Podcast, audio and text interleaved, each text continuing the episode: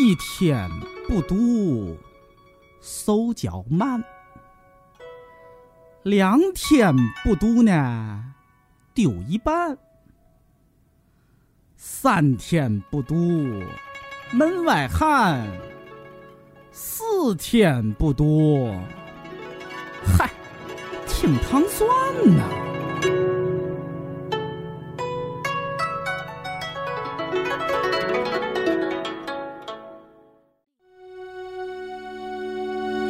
欢迎收听《糖蒜夜话》，我是瑞舒。我是尹丹，嗯，今天是夜话有史以来第一次在我家录音。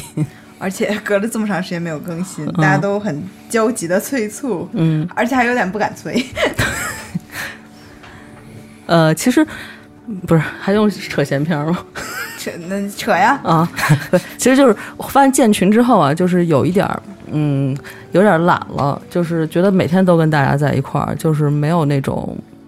特别想要再交流的欲望了。哈， 所以不是就是没有赶紧解散这个群，以前以前做节目，感觉就是让大家就是跟跟我们有一个有一个交流、有一个对话的那个那个那个事情啊。现在好像有了群之后，这个做节目就有点松懈了。嗯，这是不对的，反省一下。好，那我们今天请来了两位嘉宾，一位是我们的老朋友远子老师，还有一位是朱叶，是我的作者，嗯，跟你大家打们个嗯，嗯，你先先打招呼。 先打招呼，嗯，嗯，大家好，我是尹丹的作者朱一叶。大家好，我是原子。嗯，那个远子老师原来来过我们节目哈，然后朱叶是尹丹在群里念叨了很长时间的一个作者。嗯嗯，一直不遗余力的向能听到我声音的人推荐你的作品，嗯，哎，这个这个呃，你们是怎么一个关系啊？你是他的编辑是吗？对，哦其实远子最早是他的编辑，对嗯对对，远子啊一手发掘了朱叶，是吧？但是后来我辞职了，然后 就转给就我了转。给了尹哦，丹。你原来也是豆瓣儿的。对 对，哦，他呃，他一直都是豆瓣阅读的，就是我算是远子招进豆瓣阅读哦的，哦哦哦哦，对对对对对 对。哦然后后来他辞职了，就把朱叶就是转给了我。后来他又回来了， 但哦是朱叶就、对，就现在这个状态。现在但是远子又走了。 呃，这是一个不稳定的这远是另外一期节目。那个，我们上次远子来的时候就聊了两个话题，我觉得大家都还挺喜欢他的。后面还有听众在群里说远子老师什么什么的，对我本来说不想来的，然后就是尹丹说， 为啥不想来？因因为我觉得上次讲的不好，但是尹丹说还不错，然后说很多听众还问我什么时候来，不知道是不是骗我。主要是朱叶他毕竟还是带着他的新书来嘛，远子来可以聊一下文学的部分。对对对，给我们拔高一下。对，对，那我讲几句名人名言。我发现今天朱叶在下午做活动的时候也有这个趋势了 啊。嗯，伍尔夫说过什么什么伟大的作家都是雌雄同体的，我说哎，这个我就这不是走向远子的这条 道路。哎，朱叶，你今天下午这活动，你习惯吗？做这种就是见面活动要说好多话的这种？ 嗯，感觉因为今天上午还就是尹丹他们还安排了那个去那个小相馆拍照，然后还化了妆，我觉得不是很习惯，因为我连结婚都没有化成这样。 哦，你今天下午那是妆后啊？像是吧？看不出来是吧？ 对啊，没觉得很重啊，啊、因为嗯没有那个我就化妆的习惯。唇膏、口红看出来了，就但是脸上别的地方没有觉得特别重的妆啊。对，因呃，我们还是做一下前情提要啊。今天嗯下午我们去参加了朱叶的一个呃读书的，就是对谈的活动和我们另一个作者。那么朱叶推广的这本书呢，就是他的新书《死鱼象题》。然后这个我们之前呃，就是豆瓣阅读不是有很多作者嘛？我们在运营作者的时候发现，这种土生作者 最难办的是，他们经常说啊，我们要推广你，给你做一篇稿子，你给我一篇照片吧。然后朱叶就给一个各种乱七八糟的照片，对你那照片明显是没好好选 吧？ 就什么玩意儿，就是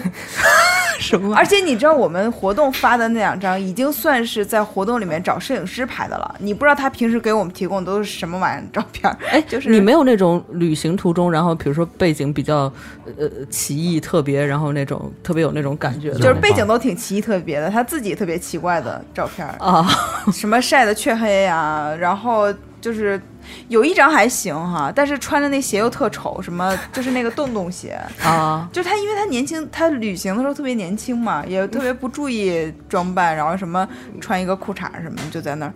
不，旅途中还是以舒服、呃方便为主。但是一点都不文艺啊！你就你看这人，你不觉得他是会写的，不像三毛那种，不是那种，啊，是一个这这就是不知道哪来的呃土孩儿。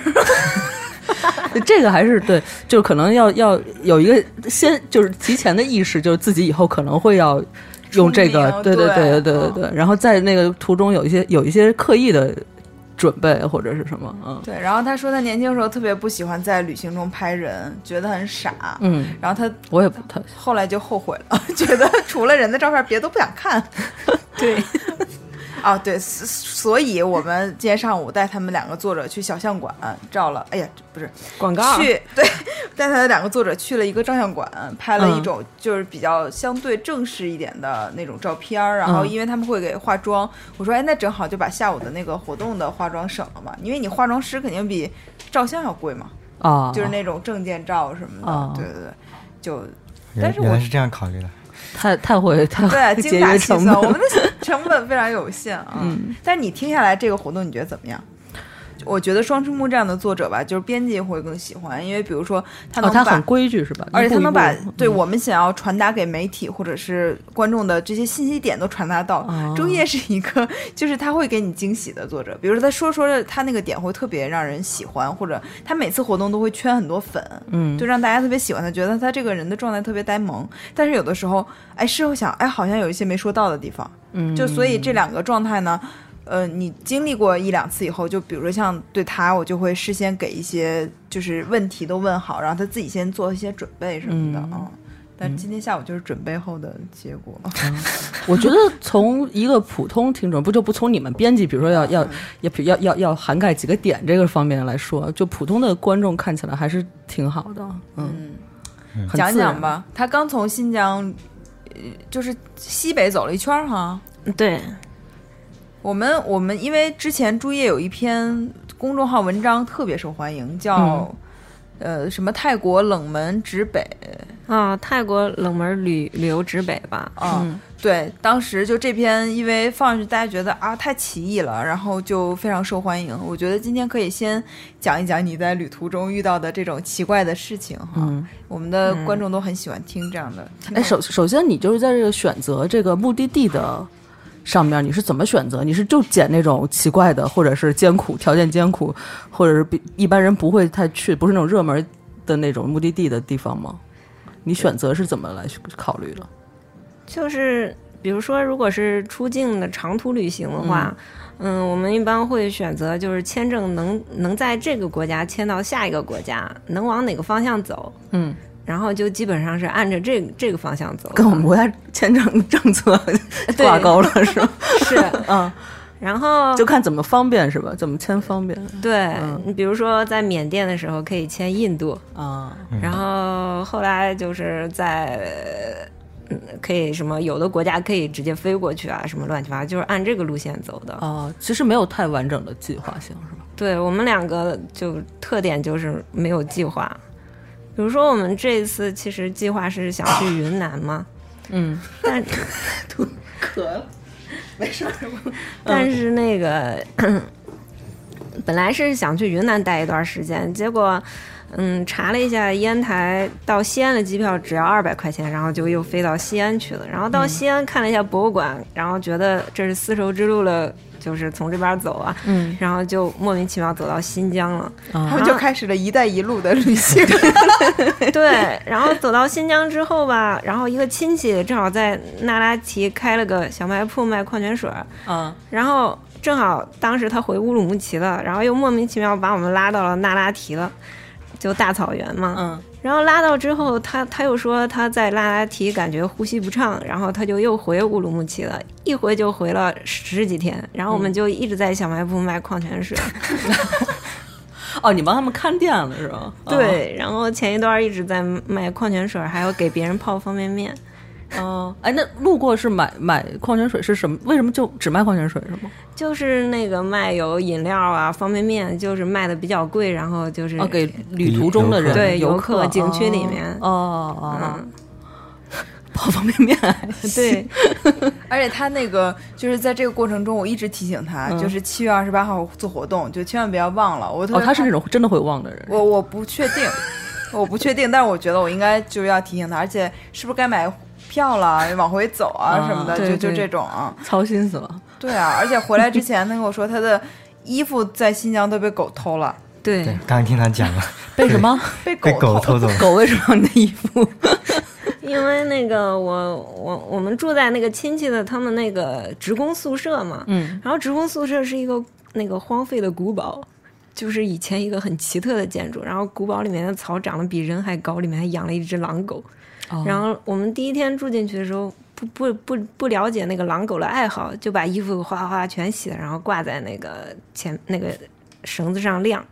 然后其中还有一件儿就是那个“就你爱读书”的 T 恤，哦然后后来狗喜欢这个，后来狗把衣服哗哗哗，早上起来衣服都不见了，然后我了很多衣服都找不到了，然后只有这个“就你爱读书”找回来了，看来狗不太喜 欢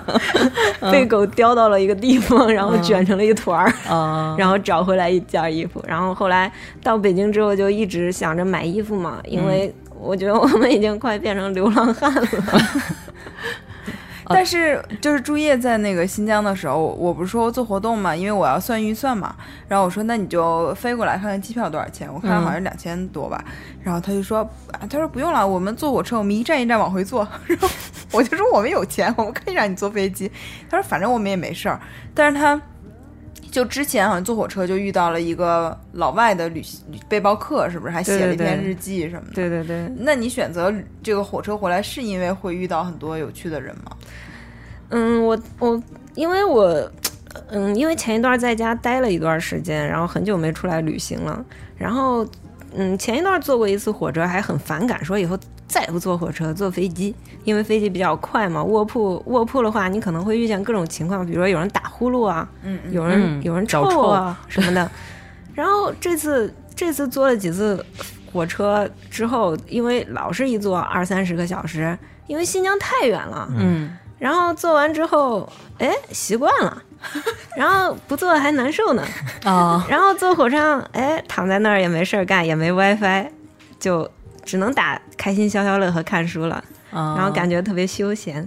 然后开始也没想那么多吧，后来在敦煌到乌鲁木齐的时候，上来了一个老头儿，嗯、一看就是个外国人，但是新疆有很多那个长少得数很民族，啊然后因为他穿的很破，拉了个小推车，我就想，难道他是嘖当地人做小生意的，或者是流浪汉什么的？后来我一想，流浪汉有钱做卧铺嘛，我也就是 就是瞎想嘛。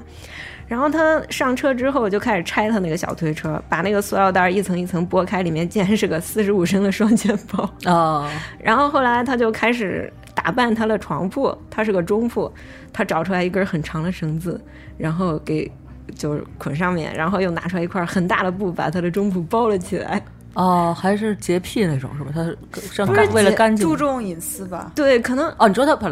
当一个帘儿围起来对，是吧？啊然后我我我我以当为时铺床了，我当时都觉得很惊讶嘛，因为我没见过那个火车上给自己装一副帘儿 的，啊，然后旁边还有个小孩儿都笑起来了。 然后这个老挺讲究，然后这个老外就穿的很破，牛仔裤都很脏，然后很油，然后前面的门还开了一半儿，啊， 然后身上也很臭，然后就一直在猜测他是干嘛的。然后后来他就自己换上拖鞋，坐在那个小凳子上开始读圣经，嗯然后吃麦片，嗯，然后后来就有一个小孩忍不住了，就说：“你是不是很无聊啊？”就用英语问他嘛。嗯。然后那个老头就开始聊天了，然后聊着聊着就我也加入进去了。然后后来发现这个老头六十四岁，是个法国人，然后他是个背包客，而且已经玩了四十多年了。嗯我是感那种嬉皮吗？哦那种？我觉得年轻的时候可能是，只不过现在老了，我觉得我活捉了一个就是从八十年代一直玩到现在六十多岁的一个背包客。哦， 你看他包都背不动了，用的小推车。嗯，好有推画包面 感。推包客，推包客，然后我觉得很酷，然后对他就说他从八十年代开始不停的来中国，来了八遍，嗯，然后呃中国的每个朝代他都知道，哦，我我觉得我都背不清楚。然后他还去过中国很多城市，我觉得真的比中国大部分百分之九十以上的人去的都要多。那他最为什么这么对中国对他这么有魅力，这么吸引他？他说他喜欢那些故事啊、文化啊。他说他每他去日本啊、韩国啊、去东南亚、越南，他都能看到中国文化的那个传播影响。嗯他觉得这个特别神奇，很有意思。嗯，然后我觉得他也很有意思。哇塞，他是读了那个“一带一路”的宣传文章， 然后过来的，讲的非常的对，符合我们大方向。 我觉得他可能是个老嬉皮，因为他八十年代就去西藏啊什么的，啊然后。对，那会儿来中国很麻烦，外国人。对，因为我以前在缅甸的时候碰见一个美国人，他在华盛顿是是个自行车夫，嗯，就是旅游旺季的时候骑自行车带人景点儿那个，然后淡季的时候就骑自行车环游世界。嗯，他也给我讲，他八十年代去去西藏，他是从昆明走路过去的。啊，徒步啊，对，然后然后我看到这些就是老外的这些老头儿，我感觉真的。就是你看他就是这么如此玩了四十多年了，你看他精神面貌就，他还是特别好奇，就充满了好奇。然后他他说他从来都不打的啊什么的，而且他没手机，啊，嗯他也不会上网。他说，他说，因为他跟我不是一代人，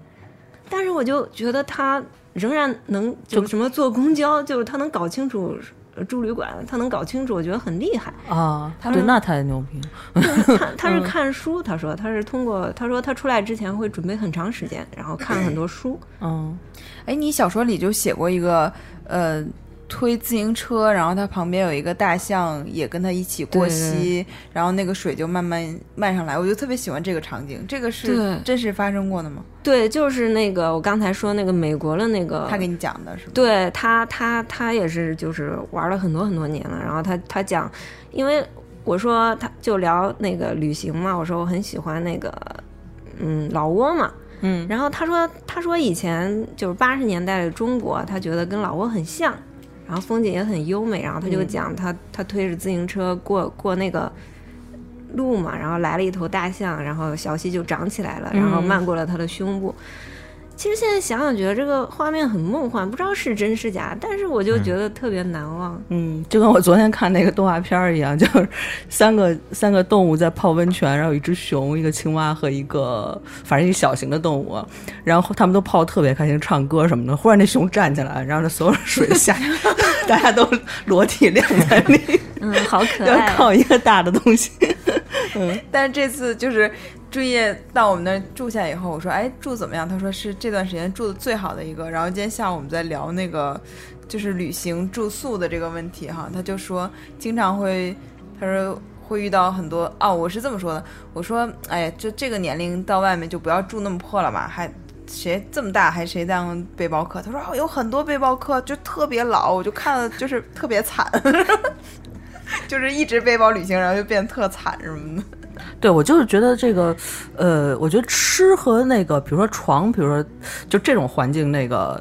呃，对我来说，如果艰苦一点，我可以忍。我最受不了的是厕所，就是女生啊，我觉得这这这。跟男的还不太一样，啊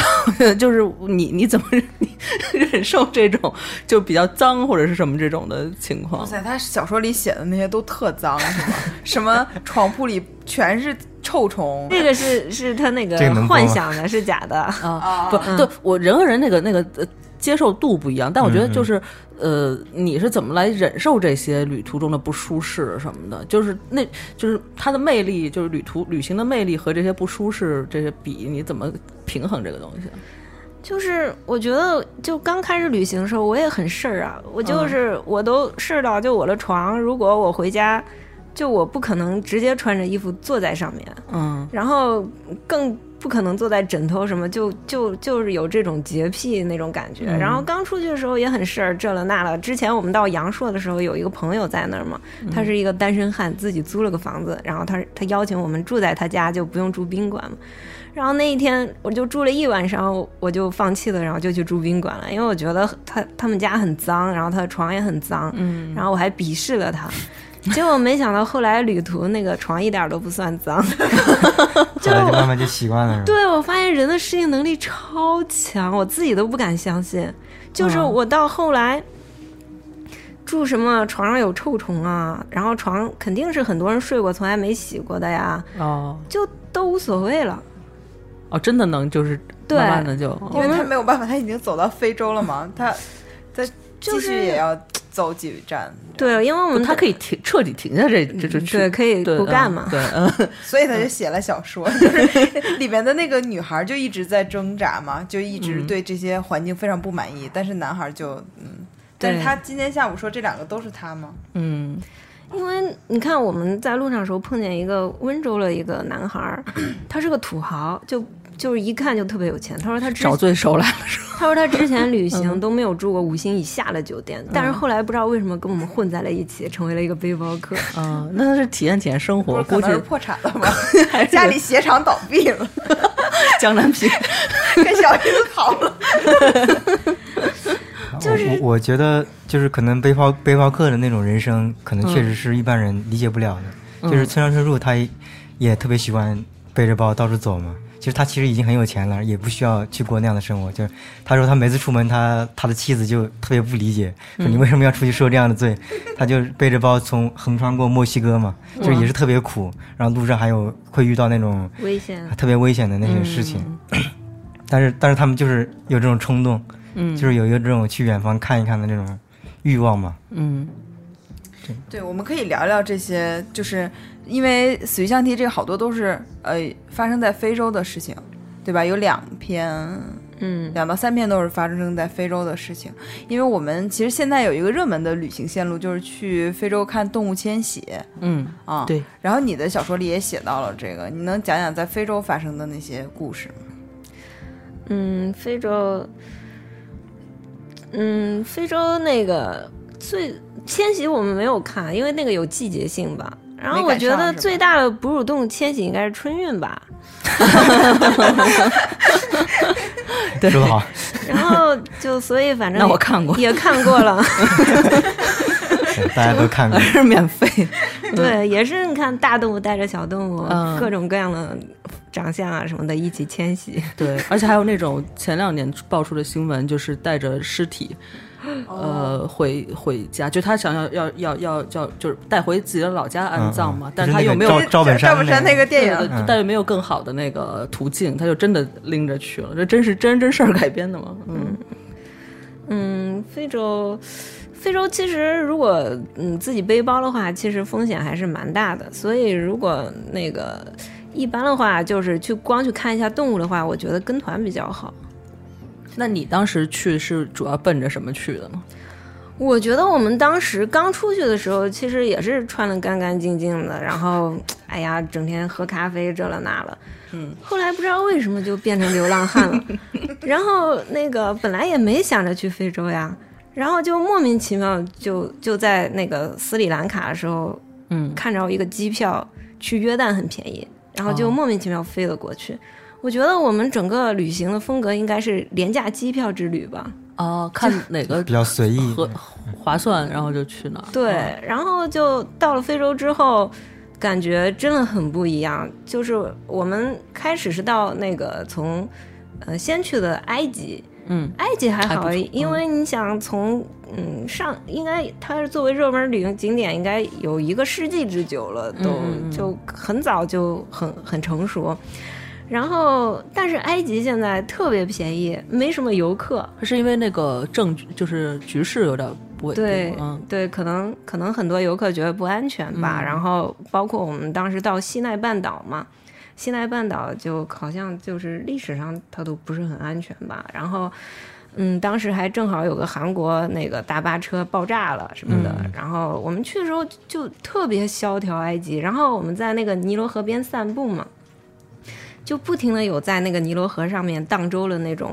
人，然后拉客嘛，说坐不坐船啊，坐不坐船，然后我们都就不想理他嘛。当时有就我我现在老公还有我还有另外女两个女孩嘛，就跟路上碰见女孩，然后后来有一个一个船夫说说你和你的三个老婆到底坐不坐船？ 然后我们就觉得很搞笑，后来我们就坐船了。就是他在尼罗河上面，就是那种三维帆船啊，他们要爬上桅杆把帆撑起来，嗯然后啊坐一个多小时看落日，然后再哈哈哈划上来，嗯，然后一条船才合人民币二十。我们四个人坐，一人才五块钱， 哦，就这就这，我们都觉得啊，好奢侈，不愿意花这个钱。然后好几天才坐的那个船，哦，就，我还以为他会那个那个什么呢，宰你们，并没有哈 没可能这是不是已经宰了我们？本地两块一个 人，嗯对，然后他们有的就是萧条到什么程度，就是有人拿出他孩子的照片，哦说你你看可我怜可怜嗯我还要养孩子，说现在旅游业这么差，说我们好几天都拉不着一个客人坐船，嗯然后就是真的没什么游客。然后什么都很便宜，你住二十五块钱一间房，还包双人早餐。哦，这这是哪年的事儿啊？嗯，一四年吧，应该哦是。啊那也没几年哈。现在他们说那个，我听我老公说那个更便宜了，人民币跟那个说去埃及超级划算，嗯，比我们那时候还要便宜三分之一。哇，真的，那一个人就需要 三块多钱。在干嘛？对，就就去埃及和印度玩，就觉得跟不要钱一样，真的很便宜。就对嗯于我们这种人都觉得跟不要钱一样。哦，那有没有什么要注意的地方？你觉得就是安全啊，还有这种，安因为他全之前写过一篇文章，就是说，其实没有像大家想的那么不安全，但是他又写了后面写他两个朋友都死了还是什么，就是让你觉得这个人在干嘛？就不是，就是你一定要注意安全。你你要说安全，其实我觉得除了那个到非洲的大城市比较危险，其实其他的地方都还好，包括印度。其实我我觉得一路上走来，觉得印度根本都算不上危险的地方。嗯然后包括埃及，虽然说时局不稳定，但是你在那儿体验的时候没有那种感觉。嗯，然后，而且到埃及之后，不知道为什么中国背包客就是你也不知道是谁告诉你的，每一个人都会去办个学生证，然后就在一个哦打印店，就是一代传一代，然后大家都去办学生证 ，一带一路，然后办完学生证，所有景点都半价，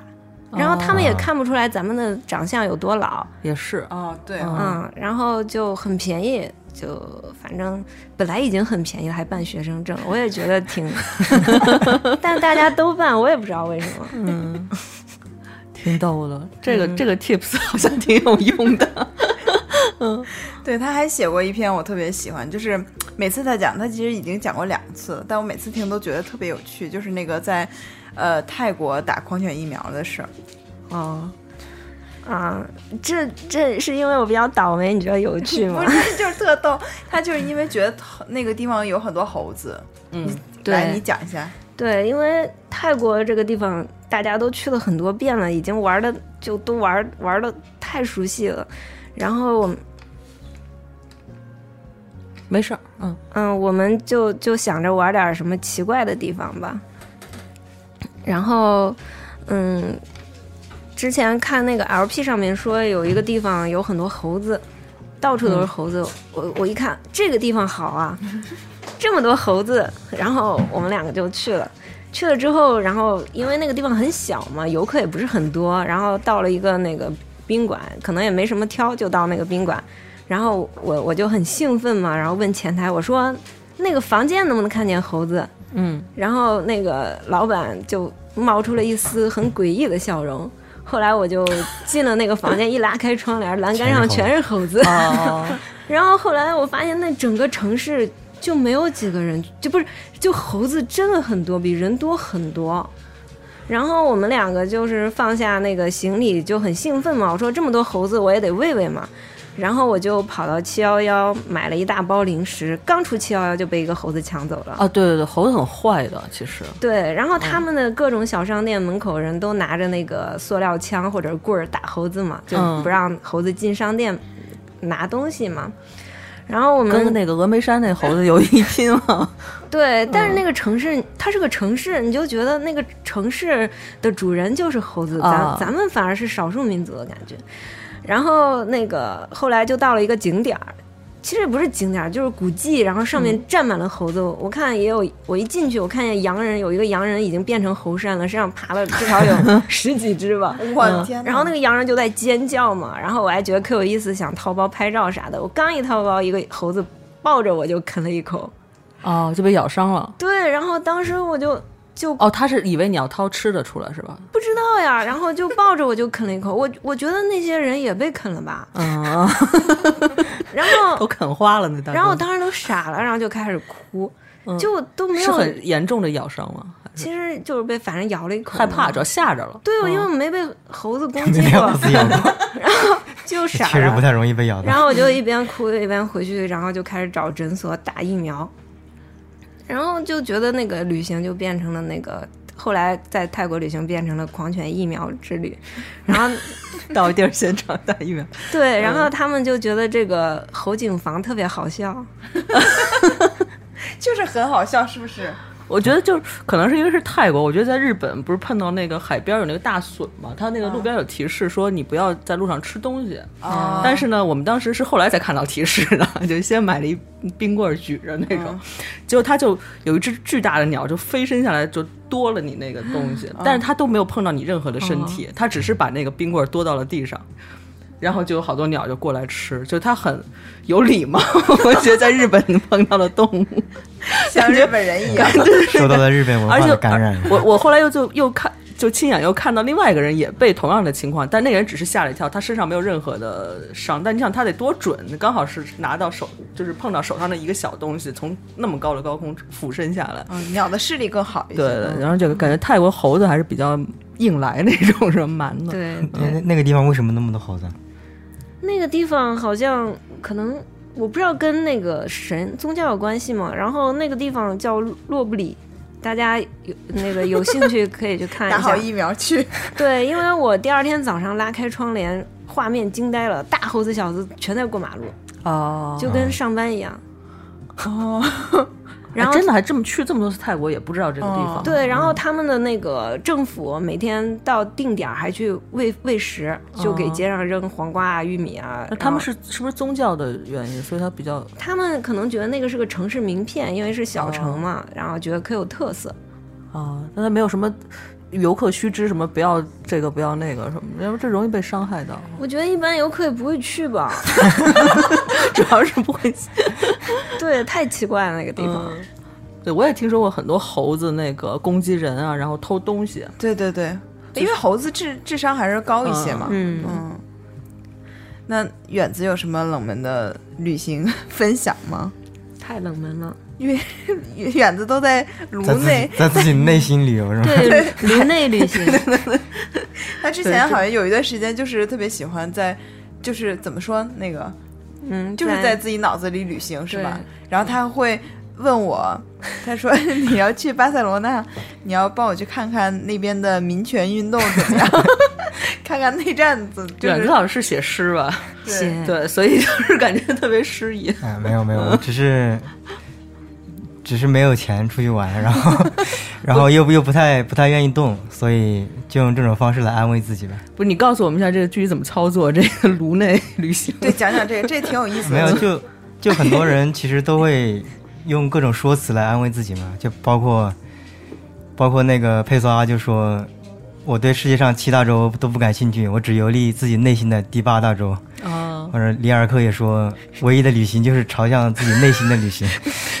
明日明天开始了，说的好。而且你知道，就听众也并不嗯不在现场，他并不知道远子老师就是直接说出来的，没有什么本儿，没有看手机。啊，然后一一个比较有名的例子可能就是康德吧，就是他一辈子生活在那个小城嘛。还有是福克纳，是不是也是一辈子没有走出他生活的啊，那没有，个他是写自己的家乡，但是还是走出了是出吧？来啊啊康德那小城，后来那个安晴不是去过吗？啊现在就是一块俄罗斯的飞地，就对是他、你说过在他对节他目在里对对德对国嘛，他就是当时有一个英国的旅游者，然后走到康德的家乡去，然后跟嗯康德聊天，然后康德就说：“哎，说你们那个村头是不是有个桥？那个桥头是不是有一个什么什么雕塑？” 然后那个人就特别震惊，说：“啊，这么这这你都知道？嗯就是他天天在家看书，然后就知道全世界各地的事情。 哦，但朱叶就是会自己亲身去，嗯，我觉得远子的这种旅行方式特别好，特别环保。特别省钱经的。经济环保。对，其实旅行真的挺挺没意思的， 真的特感觉挺特没劲。 怎么会呢？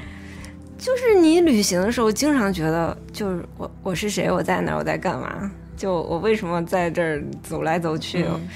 就我们比如说，特别是你要是长途旅行，就时间比较长的话，啊耗掉你很多。嗯对，你就你看，我们就后来玩到什么程度，就是比如说到开罗了，不是都去看金字塔吗？嗯，我们在开罗个宾馆里面混了七天，都不想去看金字塔，嗯，然后最后觉得要走了，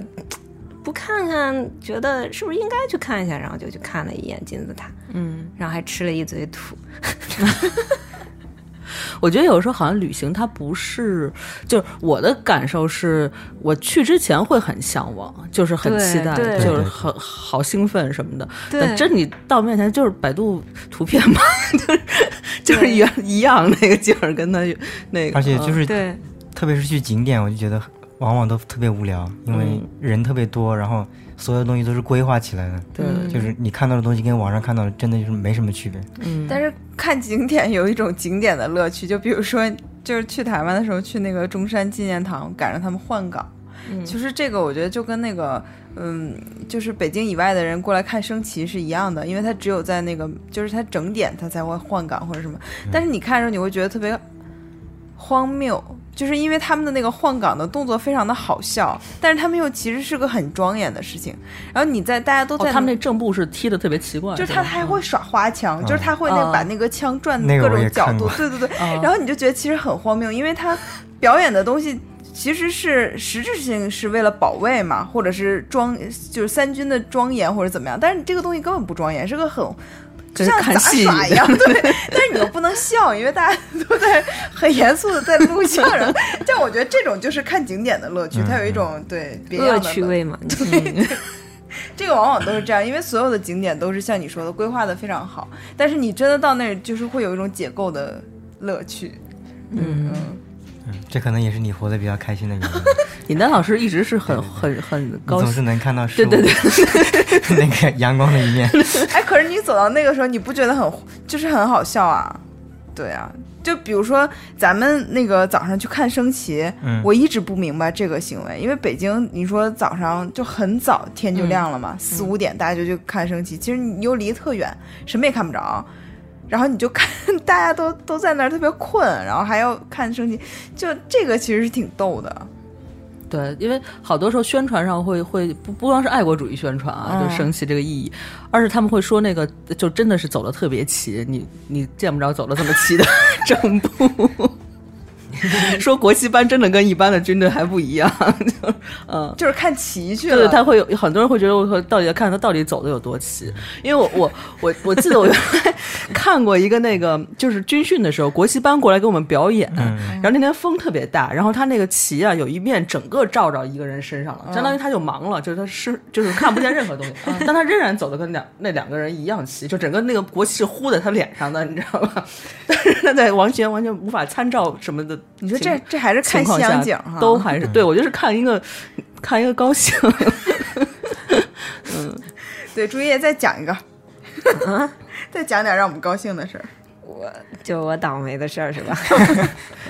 他遇到很多奇怪的事情哎，他说那个其实就是你住在好的酒店，或者是坐飞机什么的，嗯就可能会离对那种奇形怪状的人就很远，嗯就是你住到那个破地方，然后就会遇到很多奇怪的背包客什么的。嗯哎，那你有没有考讨论？不是不是讨论，就是那个就是探寻过他们到底是为什么当背包客，然后呃为什走呃么这这么喜欢旅行？对，然后走这些地方，然后自己破衣烂衫的，然后这么也吃不好睡不好了，但仍然要做这件事情。嗯，就我觉得我那个说了好多遍了，那个感觉，嗯就是觉得旅行就像浓缩版的人生，就特别虚无，嗯，就那种虚无感特别强烈，那种无意义感比就咱们日常生活中还要强烈。嗯，就是不知道为什么去做这件事，但是就是去做了。嗯，就感觉跟，就因为我们之前然后碰见了两个小小小孩儿，男孩儿，他们也很厉害，从从他们两个人宇通公司，然后辞职了，两个哦人骑自行车去的非洲。嗯，然后其中有一个小孩儿，他把那个自行车就在开罗的时候给卖掉了，因为他骑。他在那个沙漠里面骑的时候，他他就说，他说他就连骑十几天看不见一个人嘛，嗯，就就是两一般那个骑行的人很奇怪，你比如说两个人什么，他们如果是特别长途的话，他们都会分开，因为哦很难就节奏真的一嗯样。啊然嗯对嗯后比如我今天不太舒服啊或者什么的，就很多都分开骑了一般。哦然后他说他骑了就十几天也没有人，然后自己一直在重复一个动作，然后就在沙漠里噔噔噔，然后环境也很枯燥嘛，然后他就觉得不知道自己在干嘛，嗯，就为什么在做这件事情。哇，这配上这段音乐特别有感觉。 对，然后他说他每次在那个就路边扎营的时候，嗯然后有一次那个帐篷里面有一只蚊子，嗯，他都不舍得打死它，因为他想听到一点动陪静。陪伴啊，哇，这对么孤独。然后他说那种孤独的感觉，他说以后让他做任何事情，他都不要再经历这种感觉。充满了动力，是吗？对，然后后来他在开罗把自行车给卖掉了。嗯哦，然后我觉得，我就经常想起他说这个话，就觉得这就是真的旅行。你要是真就是时间特别长啊，然后做到这种极致的旅行，你就会有这种感觉，就不知道自己在干嘛，自己为什么在往前走。嗯，我这我其实有我有跟一个看法，嗯就是关于为什么有这些人喜欢这样做，就是因为人类其实一开始都在非洲嘛，但是人人类这个走迁徙，啊走出非对这个迁徙的过程其实是很神秘的，就是比如说他们走到欧洲的时候，那个地方已经是很多平原，就是其实已经可以定居下来了，但是还是有一部分人继续往北走，嗯甚至往东走，就是这这就其实就是一个，我觉得现在很多人愿意那些背包客，可能是某种返祖现象，就是。啊，他基因里带着对这对个对，要走它激你有这种要要行走的这种欲望，啊这种冲动。对对，这个解答我的问题，因为我觉得嗯哇千说的太好 了。就是千千百年来，大家都有，就是嗯嗯谁都好像就全世界各种种族、各种文化背景的人都有一种要环游世界的梦想。对就我最大的梦想是环游世界之类的，对都都会有这个。我一直不知道今天原子老师哎呀这个来的太有意义了，是吗？对，哎，但是你知道我们之前录过一个，就是骑自行车啊，我在中听国了那一对，期，所以你知道，在中国骑自行车可能就不会像在非对对洲对对骑对那么孤独。那大哥到处捡乐， 然后到处干什么？他骑自行车环游中国。嗯嗯，然后，但是中国你知道没有人少的地方，基本上就是除了在新疆啊，他说在新疆那会儿，他不有说什么迎风旗、什么顶风旗，嗯但是他就在其他地方，比如说他在海南就看到那个就是吃槟榔的那个，就说看每个人过来都吐一口红的水，他说哎呀，怎么都得肺病啊了？吐血。 说这么病重还出来工作什么的，后来发现是槟榔嘛，就是他他一个北方人，他就这么骑的话，他就会捡很多乐趣，嗯，所以来中国 骑行还挺好的，嗯，对，但是安晴她不是因为工作的原因老去那个什么南美啊什么的，嗯她这次去了那个危地马拉，就说，呃，她其实再晚走可能四三四天，那个火山就要喷发了，就是这次特别严重的火山喷发。她如果要是喷发，她可能就要被困在那儿了，就出不来了嘛，因为火山灰它会影响航班好好多天。对对对，嗯，然后他在危地马拉的时候，他就遇到过一个出租车司机，好像就呃问他一些什么问题，就关于中国，具体我也忘了，等他来的时候再给你讲。然后他就去办事儿，出来以后他就发现那个司机在街边儿学英语，嗯嗯，他就觉得哎，这个特别好，因嗯为就那个司机就跟他讲，因为危地马拉就是一个旅行旅游城市、旅游国家嘛，他嗯还有就紧跟这个， 对他要学了英语，他就可以跟更好的跟游客交流什么的。嗯，还很上进呢。哇，他很喜欢就跟就出租车司机聊，因为出租车司机总能跟他说，比如说这个地方好吃的在哪儿啊，然后那个比如说南美盛产咖啡，一些哥伦比亚司司机就跟他说，这个他们最大那个牌子的咖啡其实。呃，所有的钱都花在广告上了，像我们就喝哪个哪个牌子，他就都买回来尝一尝，是吗？嗯，我还给他寄了一袋对对对咖啡，嗯，对，反正就是我觉得这个是挺有趣的吧，嗯就是一些关于人的生活我觉状得态这什可么的。能也是旅行的一个对很多人的一个魅力吧，就是你你会遇到很多偶然性和可能性，对，然后你看到各种各样的人生，你会就是是你会发现人生的确定感的确定的东西没有那么多，就是嗯，你会没有那么焦虑吧，就是那现代人的那种焦虑会会变少变轻。嗯哎，朱叶在曾经遇到过一个骗子，是不是？就那个活佛，但最后也不知道到底是怎么回你事。讲讲这故事，这故事特复杂，他也写在小说里了，对啊，这个故事太复杂了，能讲完吗？你就简单讲一讲。啊，就是我们之前，然后在那个印度嘛，然后去了一个奇怪的地方叫西里古里，嗯，然后后来就是那个，然后又去从这个西里古里去那个佛祖那个顿悟的地方，就菩提伽耶嘛。然后说是对于佛教徒来说，什么世界的中心啊什么的，我们也不是佛教徒，然后就就不知道为什么就去了嘛。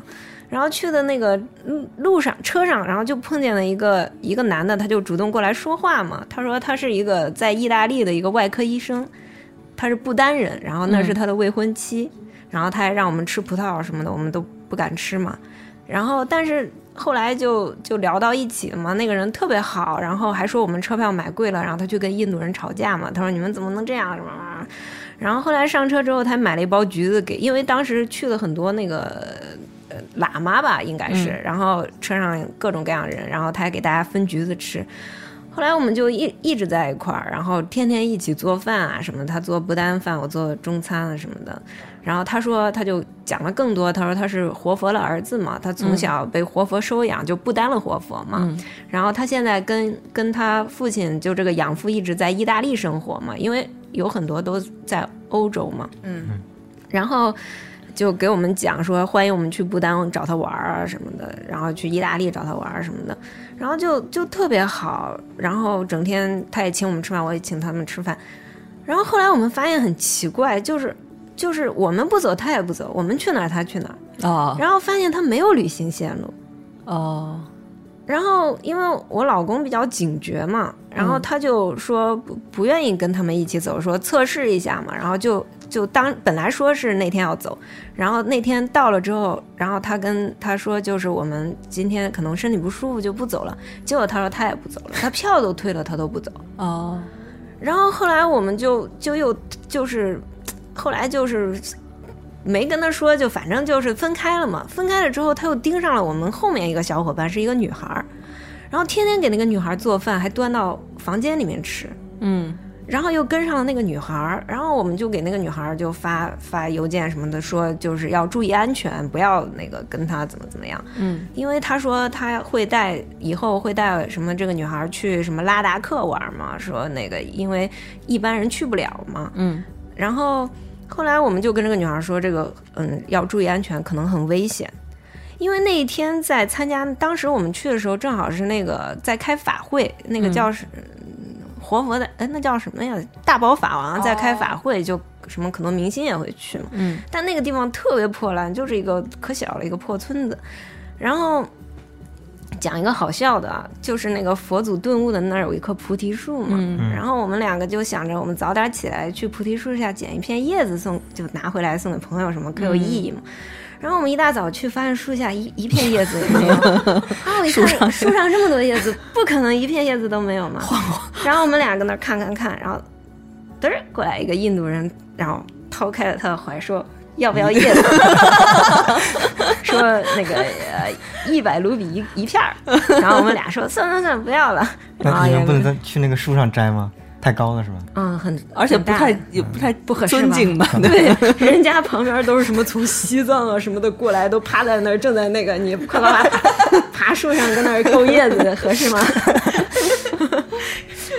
然后后来，嗯，他们也很虔诚嘛，就去那儿带我们进去转那个什么的。然后后来我们发现，就是他就一直跟着我们两个，很奇怪。嗯然后我们两个也一直在反思，是不是我们想太多了？人家是很善良的人。嗯啊，就每天都处于这种斗争中，一会儿觉得是自己想太多，一会儿觉得他是坏人，一会儿觉得自己想太多，一会儿觉得他是坏人。我们两个也很折磨。后来到瓦拉纳西的时候，他又就我们又联系上了，就通过 Facebook 联系上，然后说要不再见一面吧。然后当时是恒河正在举行夜祭嘛，就那个场面本来就特别。就是很多人在往河里面，就那种感觉，然后有音乐什么的，就就有点那种梦幻的感觉。然后他出现了，嗯然后他出现跟我说，跟我们说他找了我们很多天呢，什么问遍了就是整个恒河边的旅馆，然后他说他要带我们去一个旅馆，就很便宜啊什么的，他要给我们做饭吃什么。我们当时鬼使神差就跟着他去了，就越走越黑，越走越黑。后来他在一个小巷拐弯的地方，就黑暗处伸出了一只手，说不要害怕。嗯，我当时整个汗毛都竖起来了。然后我们两个竟然跟着他走进了那个小巷，然后上到进了一个可奇怪的客栈，根本没有一个旅行者，全是就莫名其妙的人。然后上去之后，他说他要做饭，然后我们两个说干嘛来做饭？没事，王刚老师，对， 我们两个说太晚了，我们要走了。然后他又约说那明天来做饭。嗯然后后来我，怎么这么喜欢做饭？对，后来我们就怀疑，不知道他是不是，比如说器官啊，哦，因为你看，他说他是外科医生，哦，就是你啊往前想，然后他为什么老是要跟你做饭？他是不是在放松警惕啊？或者是因为他也会投资啊？因为他要请你吃饭啊什么的。然后后是老来跟你们炒腰花儿是吧 对补，肾的，嗯然后后来我们又回忆嘛，之前一直没有警惕，后来我们又回忆，有一天我们去看那个大宝法王法会的时候要安检，嗯安检的时候他打开了他的包，他没有过安检，因为他包里面有个有一把这么长的刀， 哦，然后还有个假发套，然后还他们他每天都戴着口罩，然后当时我们还跟傻子一样拿假发套还拍照留念。哎，不，那个女孩儿，我中间是断片了吗？那女孩儿后来怎么样？后来就是后来回国过了很长时间了，然后有一因为有一个小伙伴他一直在游轮上工作嘛，他还玩 Facebook 什么的，然后他说他收到了一个邮件，说是不丹的一个律师，就是向我们核实这个这个男的有没有对他的那个就一起同行的那个不丹女孩进行强奸。哦，说那个男的已经被抓起来了，说哦他被抓起来原因是他对这个女的进行了强奸，但是他说那是他的未婚妻，而且他们两个真的很好啊，哦，所以这个故事特别古怪，不知道那个女的是不是受害者，或者是就是他的同犯什么的，但是他一直跟这种。背包客什么，他还会用佛教，因为去那儿的人很多都是佛教徒嘛。他说他是活佛的儿子，这个就很有哦吸引力嘛。然后就是，但是直到现在，我们就是那当时经历这些小伙伴聊起来，都不知道这个人的目的是什么。但是我觉得目的一定很可怕。哎，那你后来呃跟他进了那个呃小巷子的旅店之后，并没有在那住是吧？没有，因为那根本还不敢是他住描述的那样哦，我们就就赶紧跑了。就是当时我觉得，你作为人的本能，你已经感觉到危险了。哦，哇，这个还真的是挺危险。听听你亲口讲，比你看你的小说还觉得可怕。对，对，但是最奇怪的是，你在当时的时候，你你就是你会反复的觉反反复的否定自己，就是是不是自己想太多了。嗯，但实际上，你现在回头来看，它有很多地方其实是危险的，能看出来。嗯对，就所以出去玩儿，你其们实还是挺太善良了，还是怕伤害人家， 怕人家那个万一是是好好意心，你 对让你们给撅了什么的而。且还做了那么多天的饭，已经 对， 那那就你们吃过他做的饭吗？就天天都吃啊。后来我还很害怕，不会就自嗯己有什么问题吧什么的，就是很古怪的一件事。把你们养胖了，在对，就有那个感觉。他包里面还有一把大刀，当时我还问他，我说你为什么要带刀？他说就是保防护身自己。嗯但是你现在想想，哪有人旅游带一把大刀啊？嗯，对他哪也进不去，他只能对啊，对啊特嗯别古怪。然后挺吓人。他每天都戴着面罩，然后还说因为印度太脏，嗯，特别奇怪。哎呦，被你 说的这个还挺厉害的。哎，嗯那我觉得还是说回到书啊，因为我们已经聊了快一个小时了。那个远子第一次看到朱叶写的这个东西的时候，哎，那时候你们不认识是吧？对，不认识。你你有什么感觉？我当时就觉得这个东西很很新鲜，就是国内确实蛮很少有人写这样一些东西，因为国内很多年轻作家都喜欢写一些故乡啊或者小镇啊一些故事，嗯，就是 很多都比较老套吧，比较在一个在在一个套路里面，但是他这种东西就让人眼前一亮的那种感觉，就是那种很疯狂，很疯狂的那种、嗯那种情绪状态，包括那种异国情调啊，就是都比较少见，所以当时就对这个作者印象很深刻。产生了兴趣。嗯 对对对他也是你们豆瓣儿的各种奖的获得者是吧？对对对，对因为他确实写的挺好的，然后嗯也很多读者都比较欢迎，受比较你看他就是有趣的是，你看他的书，然后和他这个人其实联系不到一起去。啊，对，是有点儿是吧对对对，就书里你会觉得他是一个特别酷的人，就是那种呃，是就是整个小说的语言也是节奏非常快，对对对然后整个呃喜欢的音乐啊，然后说的那些事儿都是特别。就感觉不是一个会在现实生活中生活的人，嗯但是他这个人又是一个特别家常的人，一经常说一些很很傻的话，让大家很开心这样的。因为我是便衣，什么玩意儿？因为前一段儿听说一个词儿，我有一个朋友嘛，他他他以前是个朋克嘛，嗯然后头发女孩儿啊剃个光头，或者是就他之前也在北京有个乐队，后来倒闭了，嗯叫 Silent G，哦，不知道你们听说过没？然后就在当时演出也很酷啊，弄个水袖啊，就朋克。后来现在他就回青海了嘛，然后嗯穿的就特别，就你完全看不出来了。然后就是我，我就说他是个便衣朋克嘛，现在。哦啊 别便衣衣服。 然后我觉得我可能也是某种便衣吧，嗯啊，有一次我们那个就是开科幻大会的时候，有个读者向他提问，那个时候他刚写完那个《哈扎尔之池》，是一个就是有就是科幻故事，但也有一些旅行的元素在里面。嗯然后当时他问了这个问题，他说那个嗯，就是你老说你的小说都是在旅行中用手机写的，嗯所以就是一个是不分段，第二节奏特别快嘛。嗯他但是我觉得就是你都能把手就是整个小说的结构搞得非常完整，你这嗯是怎么做到呢？然 后朱叶说，这次我是拿电脑 写的。对啊，但是我觉得哈扎尔确实比你之前的作品要更成熟一些，嗯，更完整一些。对对，我觉得像朱叶这样的作家，其实是确实是很少见的，也是值得鼓励的。嗯因为就像国外其实这样的作家还挺多的，像就是就是那种去全世界各地旅行然后写作的，包括毛姆啊、啊格林啊这种。但是国内的人好像就有一种有一种莫名其妙的那种大国心态，觉得我就应该待在我这个地方。但是实际上真正真正的，我觉得一个大国的心态应该是走出去，嗯就是对，所以这跟我们刚才讲的“一带一路也”也联系起来了啊。哎呀，非常好，非常好，升华了，升华了。 不过你说到那个返祖，我忽然想起来，就我们在埃塞俄比亚的时候去的国家博物馆嘛，一进门儿看见墙上写的一句话“欢迎回家啊，哇， 这跟那个东方饺子馆儿 进去之后也是这样说，”，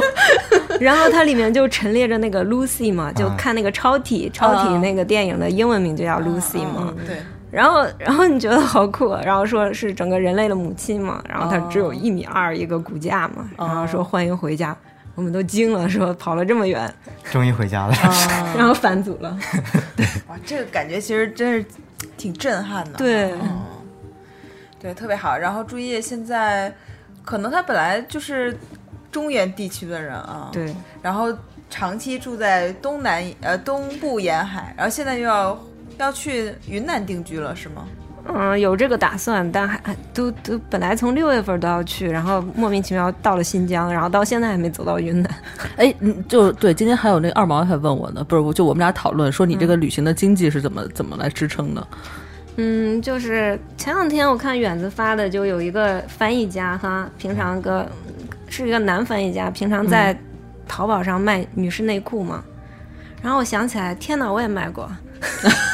他还卖过香料，对我，我之前就我们俩就一般就是做两年小生意，什么都卖过，啊，然后就呃攒一点钱，然后就瞎玩儿呗。所以其实也没多少钱，但是所以可能这种旅行方式也跟没钱有关吧。然后，但是我们跟路上经常大家聊彼此是干嘛的，我们经常说我们呃又穷又自在。哎，那你能跟你老公 能够达成共识哈，就是就是这种对生活方式，啊对，是怎么怎么认识的人？这我觉得能找着这么一个也挺，就是互相找着嗯挺难的挺难的啊。对，因为我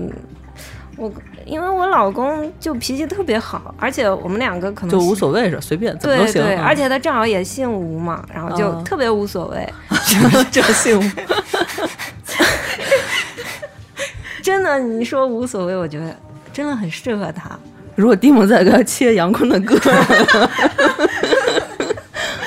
嗯，就我们俩在，因为以前就最早认识他，他开书店的嘛， 嗯然后他特别喜欢看书啊、看电影啊、听摇滚乐，然后他当时也在做，就也做电台节目讲独立音乐什么的。嗯然后我觉得这些东西都很吸引我。嗯后来我们在一块儿之后，就开始了莫名其妙的生活。嗯，那而且就是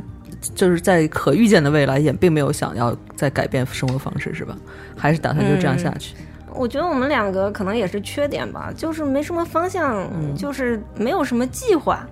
都是走一步看一步那种感觉。但我觉得能有这个勇气，因为好多人、对，就是迈不出这一步。对对对，这嗯我觉得这不需要勇气吧？我觉得需要每天上班才需要勇气吧。不上班的人也很痛苦，但是他就各方面就是稳对对，就因是为就它毕是竟还是一个大多数人的选择嘛，嗯所以你在这里面你们其实三个是在批判我吗？患得患只有得我患。还在上班。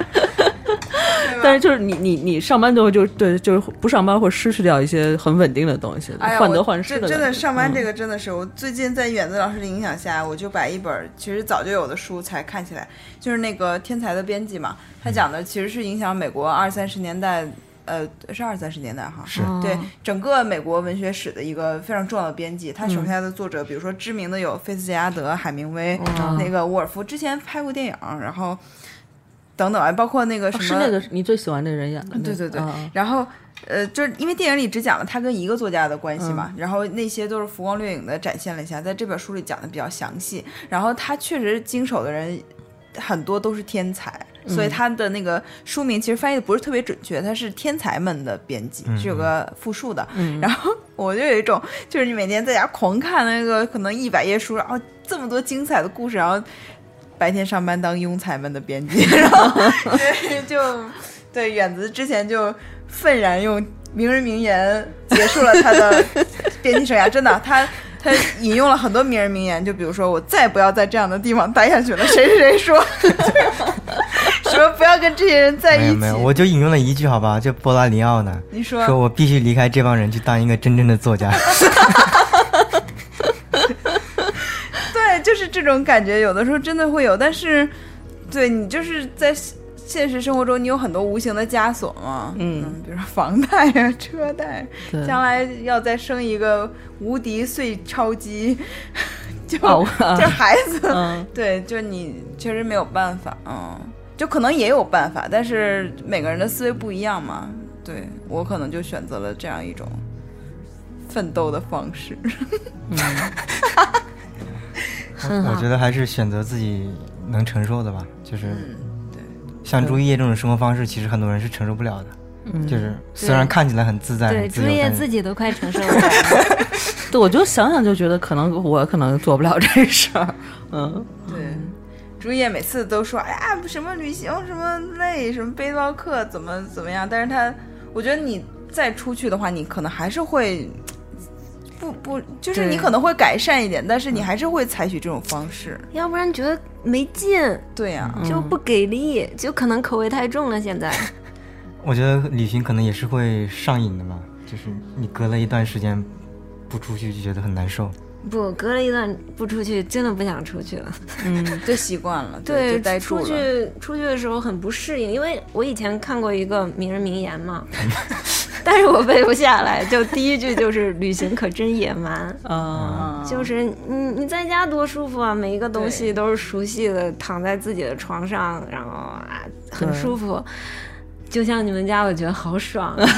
我都不想走了。我觉得我，我觉得我最大的突破也就到不上班了。但是你说，比如说让我，比如说半年、一年的没有收入，我就很紧张啊，啊。就我对不管怎么，我得挣点儿多少，得挣点钱什么对的啊，不不受不了那种只花只出不进的那种生活。而且每个人这个旅行的这个舒适度是不一样的。比如说，你看我和安晴在外面，就我们很喜欢坐那种就是呃交通工具，比如说什么公交车、啊地铁什么的。但是我就我就认识过我的同事，他会觉得。嗯，他首先他处理不了这个信息，哪怕对是在对对台湾，他觉得处理不了这些信息，因为整个的方式跟啊对都不一样对对，他对就会只打车。对，但是他的那个消费就会比我们高很多。就是可能我们觉得坐交公交就是我们的舒适度，但是他就觉得必须得打车。对对，对我们、对他而言，我们这种可能就已经是穷游了。对，嗯，对，其实有时候那个呃穷游的话，其实还是需要一定智力的。啊我觉得对，而且我我方向感特别差，我可能 我今天来你家路上就开错了。 我我有时候我看那个就什么跟我走，就是那种我啊都走不太明白。你知道最逗的时候，今天开着导航告诉说什么前方右转，然后我们就哎哇哇聊天，然后然后我左转就 往前开了，然后远子说哎不是右转吗？ 然后高晓松还批评了你一句，什么呃什什么么你走错了啊，走错路发现世界。哎，不过其实如果在旅行中，我们曾经自驾过，就是那个导航有点问题，就租租的那个租车公司的导航，他给你导到很不。主流就大路上，他给你对导的那个山路，就是，但是就发现了很多好看的景色啊、嗯就是没有走最短的路线，但是很好看，嗯，对，我觉得这种意外和惊喜哈、危险什么都都是结伴而行的。对，对，好，那我们今天其实聊的挺多了，然后等到，